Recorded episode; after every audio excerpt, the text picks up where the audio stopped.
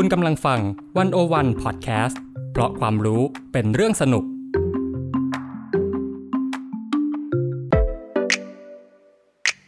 One-O-One In Focus เจาะไฮไลท์เด่น เศรษฐกิจสังคมการเมืองทั้งไทยและเทศ โดยกองบรรณาธิการ The One-O-One dot World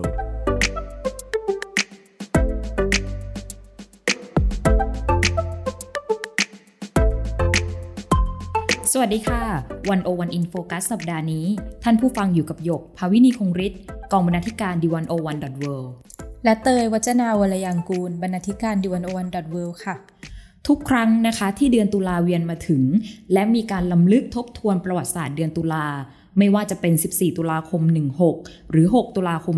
19 แน่นอนค่ะว่าตัวละครที่ปรากฏอยู่ในเหตุการณ์อย่างคนเดือนตุลา ย่อมถูกหยิบมาอ้างถึง ในฐานะส่วนหนึ่งของการเคลื่อนไหวเรียกร้องประชาธิปไตย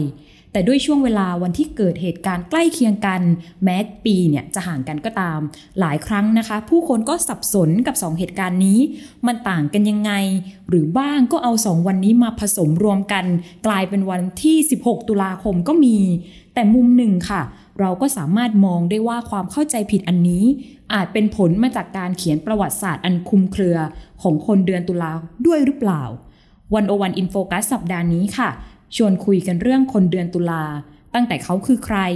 คนยุค 14 ตุลา 16 กับคนยุค 6 ตุลา 19 แตกต่างกันอย่างไร และชวนมองต่อมายังปัจจุบันค่ะ ว่าอะไรคือบทเรียนสำคัญจาก 6 ตุลาคม 2519 เพื่อป้องกันไม่ให้ประวัติศาสตร์ซ้ำรอย โดยเราจะมองผ่านบทความของวันโอวันได้แก่ บทความการเดินทางของคนเดือนตุลากับประชาธิปไตยแบบไทย ๆ โดยพันธวัฒน์เศษวิไล และ 6 บทเรียนจาก 6 ตุลา ต่อการเคลื่อนไหวทางการเมืองไทย โดยพริศวัชระศิลป์ค่ะ เราอาจจะมาเริ่มต้นกันที่ว่าจริงๆ แล้วเนี่ยคนเดือนตุลาคือใคร ในบทความชิ้นนี้ของพันธวัฒน์นะคะ ชวนมาทำความเข้าใจคนเดือนตุลาผ่านมุมมองของกนกรัฐ เลิศชูสกุล อาจารย์ประจำคณะรัฐศาสตร์จุฬาลงกรณ์มหาวิทยาลัย อาจารย์เนี่ยเป็นนักวิชาการที่ศึกษาที่มาที่ไปของคนเดือนตุลาค่ะ ผ่านผลงานวิชาการที่ชื่อว่า The Rise of the Octobrist in Contemporary Thailand ค่ะโยคะอาจารย์กนกรัตน์เนี่ยได้ให้นิยามที่ชัดเจนของคำว่าคนเดือนตุลาไว้ว่ายังไงคะ อืมคำว่าคนเดือนตุลาค่ะพี่เตย หมายถึงนิสิตนักศึกษา นักกิจกรรมที่มีบทบาท และมีส่วนร่วมกับการสนับสนุน การต่อต้านระบอบเผด็จการถนอมประพาสค่ะ ในช่วงก่อนและระหว่างเหตุการณ์ 14 ตุลา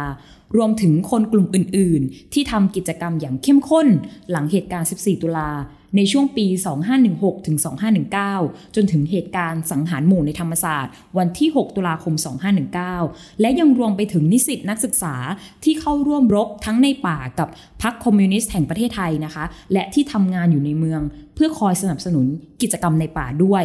จะเห็นได้ว่าความขัดแย้งทางการเมืองเนี่ย โดยเฉพาะในช่วงเออทศวรรษที่ผ่านมา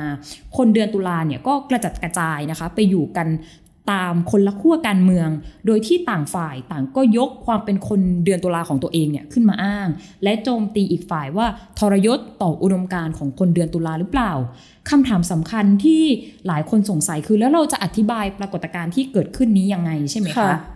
ที่จริงมันก็เป็นสองเหตุการณ์นะคนละปีกันด้วย แต่พอเราเรียกรวมคนเดือนตุลาเนี่ยมันคลายว่าเป็นกลุ่มก้อนเดียวกันเนาะใช่บางคนก็มองว่า เอ้ย มันเป็นการ สืบทอดแนวคิดอะไรอย่างนี้ต่อกันหรือเปล่า แต่จริง ๆ แล้วเนี่ยในมุมของอาจารย์กนกรัฐเนี่ยอาจารย์มองว่าเราอาจจะต้องตั้งหลักอย่างนี้ก่อนว่า ที่เราเข้าใจคนเดือนตุลาแบบผิดๆมาตั้งแต่ต้นเนี่ยมันเกิดจากการสร้างความหมายใหม่ของคนเดือนตุลาเอง ที่พยายามเขียนประวัติศาสตร์ของตัวเองใหม่ โดยทำให้ 14 ตุลาและ 6 ตุลาเนี่ยกลายเป็นเรื่องเดียวกัน ทั้งที่ความจริงแล้วเนี่ย พวกเขาทั้งสองกลุ่มเนี่ยมีความแตกต่าง และก็แตกแยกทางความคิดมาตั้งแต่ 40 กว่าปีก่อนแล้วค่ะ ด้วยเหตุนี้เนี่ยการจะเข้าใจจุดยืนและอุดมการณ์ของคนเดือนตุลาในปัจจุบันเนี่ยอาจารย์ก็บอกว่าเราอาจจะต้องตั้งต้นจากการแยกให้ชัด ว่าคนยุค 14 ตุลาและ 6 ตุลาเนี่ยมีแนวคิดและอุดมการณ์ที่ต่างกัน ไม่ได้มีความเป็นอันหนึ่งอันเดียวกันทั้งหมดอย่างที่เราเข้าใจกันมา คือถ้าเออมองอย่างเผินๆมันก็เป็นคนละเหตุการณ์เนาะแต่ว่าถ้าเราพูดเรื่องแนวคิดหรือว่าอุดมการเนี่ยคน 14 ตุลากับคน 6 ตุลานี่มันแตกต่างกันยังไงคะ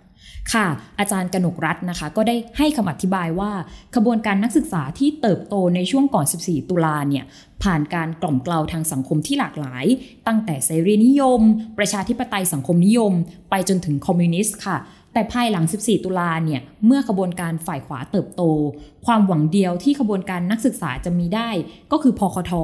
ซึ่งมีพลังมากพอที่จะสู้กับฝ่ายขวาในสังคมไทยได้ ด้วยเหตุนี้เนี่ย นิสิตนักศึกษาที่โตหลังช่วง 14 ตุลา จึงมีความเป็นซ้ายแบบเหมาอิสมากกว่าค่ะค่ะจุดแตกต่างที่สำคัญอีกข้อหนึ่งก็คือว่า คนยุค 14 ตุลาเนี่ย มีประวัติศาสตร์ ชัยชนะเป็นหมุดหมายสำคัญ ขณะเดียวกันก็มีความใกล้ชิดผูกพันกับสถาบันกษัตริย์มากกว่า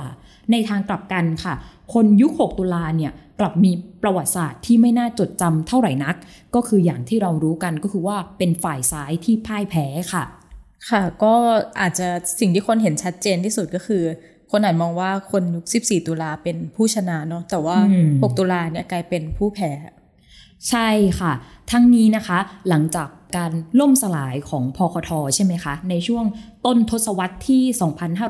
2520 เหล่านักศึกษาเนี่ยก็ทยอยการออกมาจากป่าคำว่าคนเดือนตุลาเนี่ยแหละค่ะ ก็เริ่มปรากฏตัวขึ้นในช่วงเวลานี้จากอดีตแกนนำนักศึกษาช่วง 14 ตุลาอย่างเสกสรรประเสริฐกุล ในหนึ่งเนี่ยก็มีการมองกันว่า การเกิดขึ้นของคำนี้เนี่ยก็เพื่อลดความขัดแย้ง ระหว่างคนยุค 14 ตุลากับคนยุค 6 ตุลา แต่ผลที่ตามมาค่ะ มันก็ทำให้ภาพของนักศึกษาที่ผ่านเหตุการณ์ 14 ตุลาและ 6 ตุลาเนี่ยมันกลายเป็นเนื้อเดียวกัน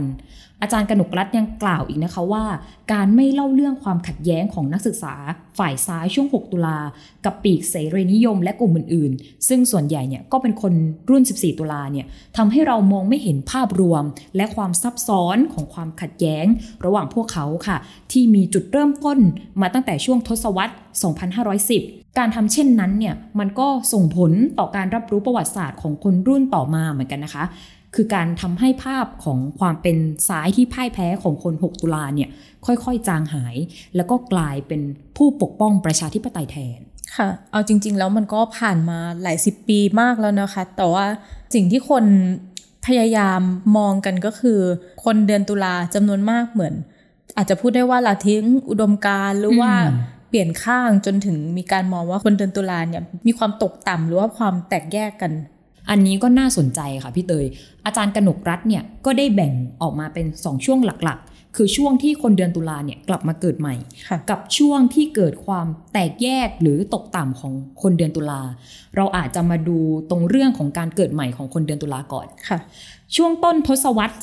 2530 เนี่ย เป็นช่วงที่อาจารย์กนกรัฐบอกว่าคนเดือนตุลาเนี่ย เริ่มกลับมามีบทบาทอีกครั้ง แต่ในรอบนี้เนี่ย ไม่ใช่ในนามของคนเดือนตุลาหรือว่าอดีตนักศึกษาฝ่ายซ้ายและแต่กลับมาในฐานะนักธุรกิจดาวรุ่ง นักเขียนรางวัลซีไรท์หรือว่านักพัฒนาเอกชนชื่อดัง นอกจากนี้เนี่ยพวกเขาก็ยังมีบทบาทในขบวนการต่อต้านทหารช่วงเหตุการณ์พฤษภาคม 2535 ด้วยค่ะ และไม่ใช่แค่การเมืองนอกสภานะคะ เราก็ยังเห็นว่าคนเดือนตุลาเนี่ยเข้าไปมีบทบาทในสภาด้วยเช่นกัน ไม่ว่าจะเป็นการลงสมัครนักการเมืองนะคะ หรือว่าจะเป็นที่ปรึกษาทางการเมือง อาจารย์กนกรัฐเนี่ยให้นิยามคุณสมบัติแบบคนเดือนตุลาคมไว้ว่าเป็น unique group of generation หรือพูดให้ง่ายก็คือเป็นกลุ่มที่สามารถเข้าใจความคิดของชนชั้นสูง พูดภาษาชนชั้นกลาง แต่ขนาดเดียวกันเนี่ยก็มีประสบการณ์กับชนชั้นล่างด้วย ซึ่งคนเดือนตุลาเนี่ยไม่เคยมีใครในสังคมไทย หรือกลุ่มไหนเนี่ยเข้าใจห่วงประวัติศาสตร์แบบนี้มาก่อนคุณสมบัติเหล่านี้เองเนี่ยค่ะจึงทำให้คนเดือนตุลาเนี่ยโดดเด่น แล้วก็เป็นที่ต้องการทั้งในทางการเมืองรวมถึงทางเศรษฐกิจด้วย นอกจากนี้เนี่ย คนเดือนตุลาเนี่ยไม่ได้ประสบความสำเร็จในแง่ทางการเมืองอย่างเดียวค่ะแต่เขาเนี่ยยังประสบความสำเร็จในการสถาปนาสถานะของเดือนตุลาให้กลับมาสู่การรับรู้ของประชาชนอีกครั้งหนึ่งด้วย แต่นะคะพี่เตยมีขึ้นก็ต้องมีลงนับตั้งแต่ปลายทศวรรษ 2540 เป็นต้นมา ความชอบธรรมของคนเดือนตุลาเนี่ยก็ค่อยๆ ถูกสั่นคลอนค่ะ จากความขัดแย้งทางสีเสื้อ ขบวนการต่อต้านทักษิณซึ่งก็เป็นชนวนใหญ่ที่แบ่งแยกคนในสังคมให้ออกเป็นสองขั้วสำหรับปรากฏการณ์นี้เนี่ยอาจารย์กนกรัฐให้คำอธิบายไว้ว่า คนเดือนตุลาเนี่ยไม่สามารถจัดการกับความขัดแย้งระลอกใหม่ ที่ประทุท่ามกลางความขัดแย้งทางการเมืองแบบสีเสื้อได้ และนี่ก็สะท้อนจุดสูงสุดของพัฒนาการของความขัดแย้งของพวกเขา นับตั้งแต่ความขัดแย้งในอดีตที่รอวันประทุ มาจนถึงความขัดแย้งเชิงอุดมการณ์และผลประโยชน์ใหม่ๆ ที่พัฒนาตัวขึ้นในช่วงหลายสิบปีให้หลัง และหากเราพิจารณาจากจุดเริ่มต้นของคนเดือนตุลาเมื่อ 40 กว่าปีก่อนใช่ไหมคะ กับบทบาทและอุดมการทางการเมืองของพวกเขาในปัจจุบัน จุดที่น่าสังเกตอย่างหนึ่งก็คือว่า คนในยุค 14 ตุลา มีแนวโน้มที่จะให้การสนับสนุน กลุ่มพันธมิตร รวมไปถึงกลุ่มกปปส มากกว่า ขณะที่คนยุค 6 ตุลาเนี่ยกับเลือกที่จะอยู่อีกฝั่งค่ะพี่เตย ค่ะจากการที่เออมันเกิดความขัดแย้งทางการเมืองแล้วลอกใหม่เนี่ยก็ทำให้คนในสังคมหรือว่าคนรุ่นใหม่เนี่ยเริ่มตั้งคำถามกับการออกมาแสดงจุดยืนทางการเมือง หรือการให้ความเห็นของคนเดือนตุลาโดยเฉพาะคนที่อาจจะพูดได้ว่ากลับไปสนับสนุนเผด็จการคำถามพวกนี้มันมันเกิด ขึ้นมาได้ยังไง แล้วความชอบธรรมในการใช้ชื่อคนเดือนตุลาเนี่ยมันเป็นยังไงอืมสำหรับเรื่องวิกฤตความชอบธรรมของคนเดือนตุลาใช่ไหมคะพี่เตย อาจารย์กนกรัฐเนี่ยก็ได้อธิบายว่าประวัติศาสตร์เดือนตุลา กับคนเดือนตุลาเนี่ยเป็นสองเรื่องเนาะที่เราจะต้องแยกจากกัน เพราะในขณะที่สถานะของคนเดือนตุลาเนี่ยก็เผชิญกับวิกฤตอยู่เป็นระยะระยะใช่ไหมคะค่ะสถานภาพของเหตุการณ์ 14 ตุลาและ 6 ตุลาเนี่ยกลับมีพัฒนาการ แล้วก็มีการตีความใหม่อยู่ตลอดเวลา ทั้งจากคนเดือนตุลาเอง รวมถึงคนรุ่นใหม่ที่ออกมาเคลื่อนไหวต่อสู้ในประเด็นต่างๆ ด้วยกัน จากการสำรวจของอาจารย์กนกรัฐใช่ไหมคะเอาจารย์เนี่ยได้มองว่าในการจัดงานลำลึกเหตุการณ์ 6 ตุลาหรือ 14 ตุลาทุกปีเนี่ย เราจะเห็นความพยายามเชื่อมโยงเหตุการณ์ 14 และ 6 ตุลากับบริบททางการเมืองใหม่ๆ เนาะ แล้วก็เราจะเห็นว่าเหล่านักศึกษาและขบวนการภาคประชาชนที่ต้องต่อสู้กับความรุนแรงโดยรัฐเนี่ย ก็หยิบใช้เดือนตุลาด้วยมิติที่หลากหลาย โดยเฉพาะการสร้างความชอบธรรมให้กับขบวนการของนักศึกษาด้วย อาจารย์กนกรัฐเนี่ยพูดทิ้งท้ายไว้อย่างน่าสนใจค่ะพี่เตยซึ่งหยกคิดว่าเออนี่เป็นประโยคที่ที่ดีเนาะก็คือว่าไม่ว่าเวลาจะผ่านไปนานเท่าไหร่ค่ะ ประวัติศาสตร์ทั้งสองช่วงเนี่ยก็ยังเป็นแรงบันดาลใจให้กับคนรุ่นใหม่ที่สนใจทางการเมือง โดยไม่ได้เกี่ยวข้องกับคนเดือนตุลาเหตุการณ์ทั้งหมดนี้เนี่ยทำให้พวกเขาตื่นตัวค่ะ และเชื่อว่าการเปลี่ยนแปลงเป็นสิ่งที่เป็นไปได้ จากการที่อาจารย์ได้ลงไปพูดคุยกับเหล่าคนรุ่นใหม่เนี่ย ทุกคนมักจะบอกเหมือนกันว่าได้แรงบันดาลใจมาจากการอ่านหนังสือประวัติศาสตร์ของทั้งสองเหตุการณ์ ทั้งหมดเนี่ยเป็นการจุดไฟให้พวกเขาลุกขึ้นสู้ทางการเมืองอีกครั้งหนึ่งค่ะก็ชัดเจนนะคะ อย่างที่อาจารย์กนกรัฐบอกว่าเราต้องแยกคนเดือนตุลาออกจากเหตุการณ์เดือนตุลา ซึ่งเหตุการณ์เนี่ยก็มีทั้งสองเหตุการณ์นะคะ ทั้ง 14 ตุลาแล้วก็ 6 ตุลา สิ่งที่น่าสนใจมากก็คือในช่วงระยะหลังเนี่ยคนรุ่นใหม่เนี่ย ให้ความสนใจกับเรื่องประวัติศาสตร์ 6 ตุลามาก อืม อาจจะเพราะมีการต่อสู้ทางการเมืองระลอกใหม่เกิดขึ้นมา แล้วก็มีการหยิบใช้ประวัติศาสตร์ในช่วงนั้นเนี่ยอืมเข้ามาเพราะว่ามันอาจจะมีเรื่องบางอย่างที่มันสอดรับกับอุดมการณ์ที่เขาเรียกร้องได้ค่ะ เราก็เลยจะไปดูเหตุการณ์ 6 ตุลาโดยเออมองอย่างเกี่ยวข้องกับเหตุการณ์ทางการเมืองปัจจุบันนะคะ ผ่านบทความของคุณพริตวชราศิลป์หรือว่าไอติมนะคะ ชื่อบทความ 6 บทเรียนจาก 6 ตุลาต่อการเคลื่อนไหวทางการเมืองในไทยนะคะ ซึ่งคุณพริตเนี่ยก็มองว่าสังคมเนี่ยเรามีอย่างน้อย 6 บทเรียนนะคะ ซึ่งอาจจะไม่ได้ครอบคลุมนะคะ แต่ว่าเป็นข้อสังเกตที่เขาตั้งขึ้นมาว่ามันอาจจะใช้สามารถอธิบายเหตุการณ์ หรือว่าบาดแผลทางการเมืองครั้งอื่นๆ ในสังคมไทยได้ด้วยค่ะ เริ่มจากบทเรียนแรกนะคะ ก็คือการต่อสู้ที่ลึกซึ้งกว่าตัวบุคคล แต่ว่าขับเคลื่อน ด้วยเหตุผลทางการเมืองและทางเศรษฐกิจ อย่างที่เราอาจจะทราบกันดีอยู่นะคะว่าเเหตุการณ์ 6 ตุลาเนี่ยมีการพูดถึงว่า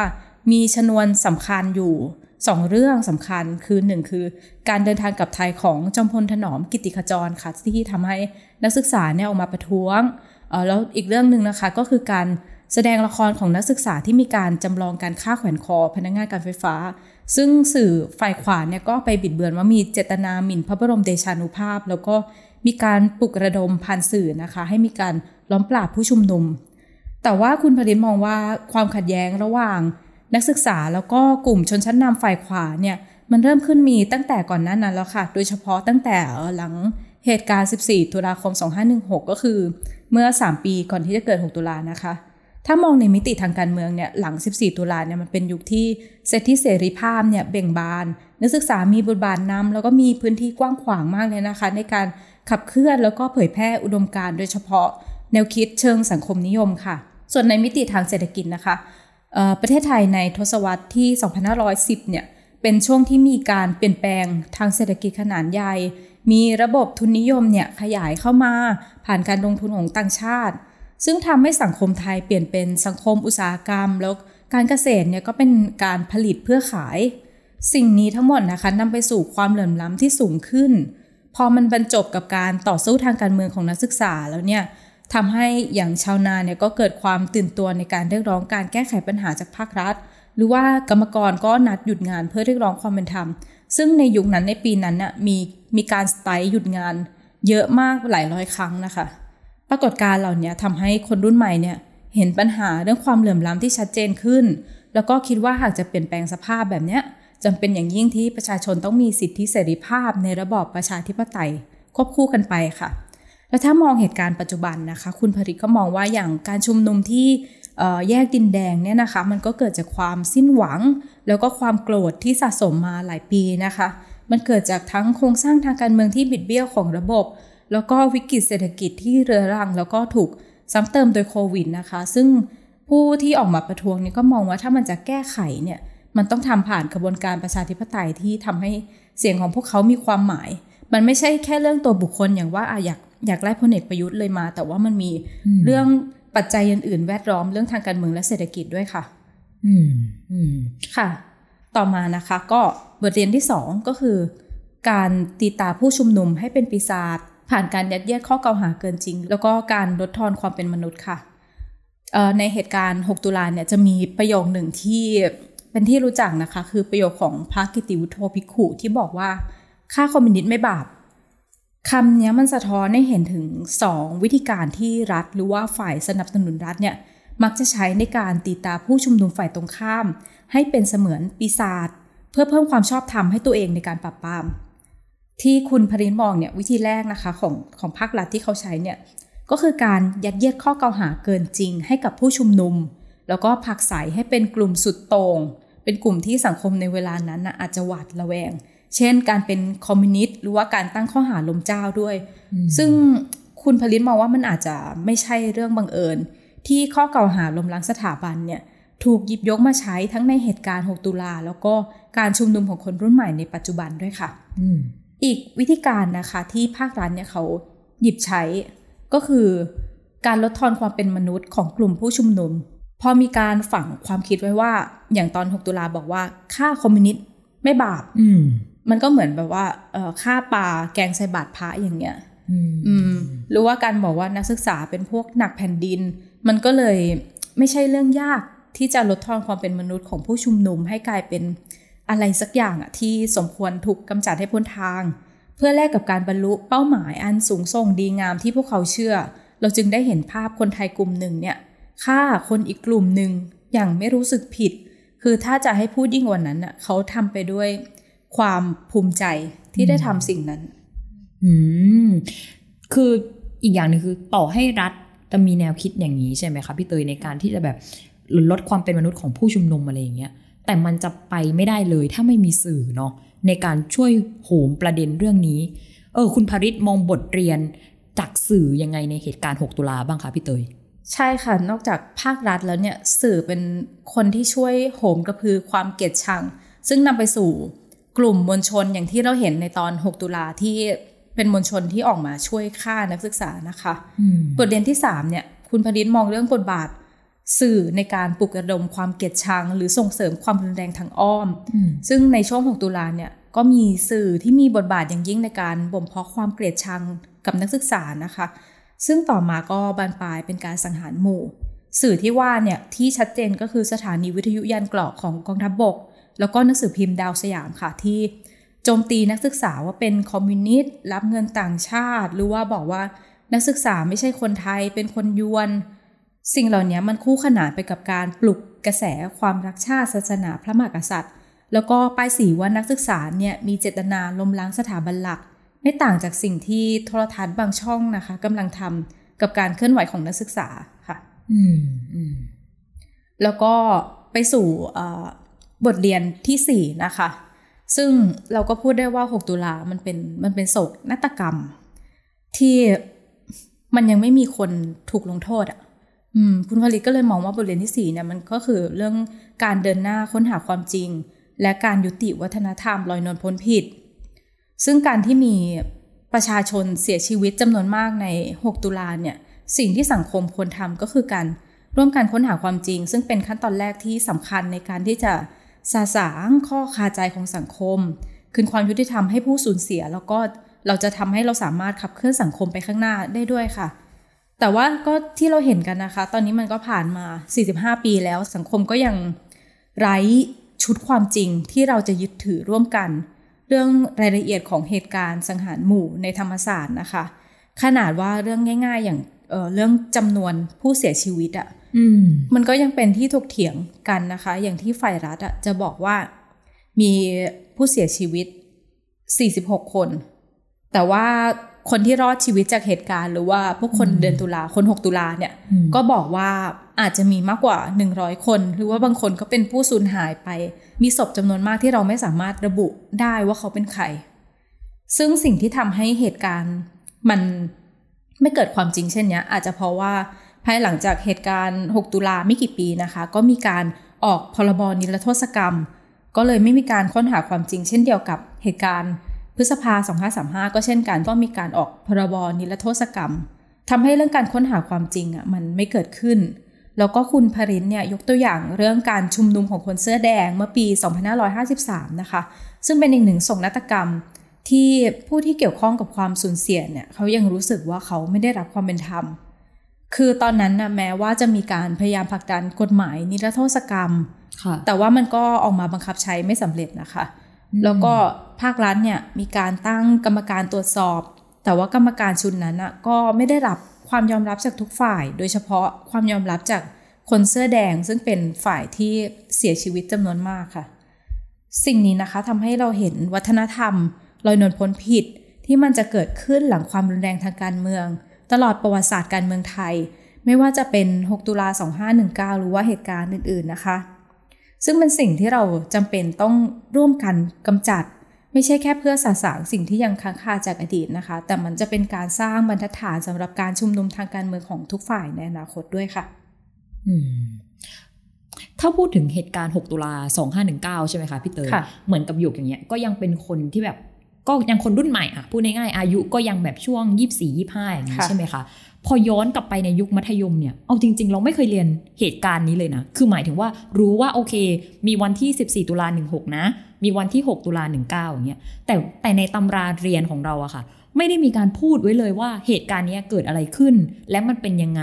เหมือนยกอย่างเงี้ย รู้เหตุการณ์นี้ก็เพราะว่าอาจารย์นาฏศิลป์อะเป็นคนในยุค 6 ตุลา อืมอาจารย์อะเลยเล่าให้ฟังว่าวันนั้นอะมันเกิดเหตุการณ์อะไรขึ้นแบบเขายิงกันยังไง มันมีคนตายยังไง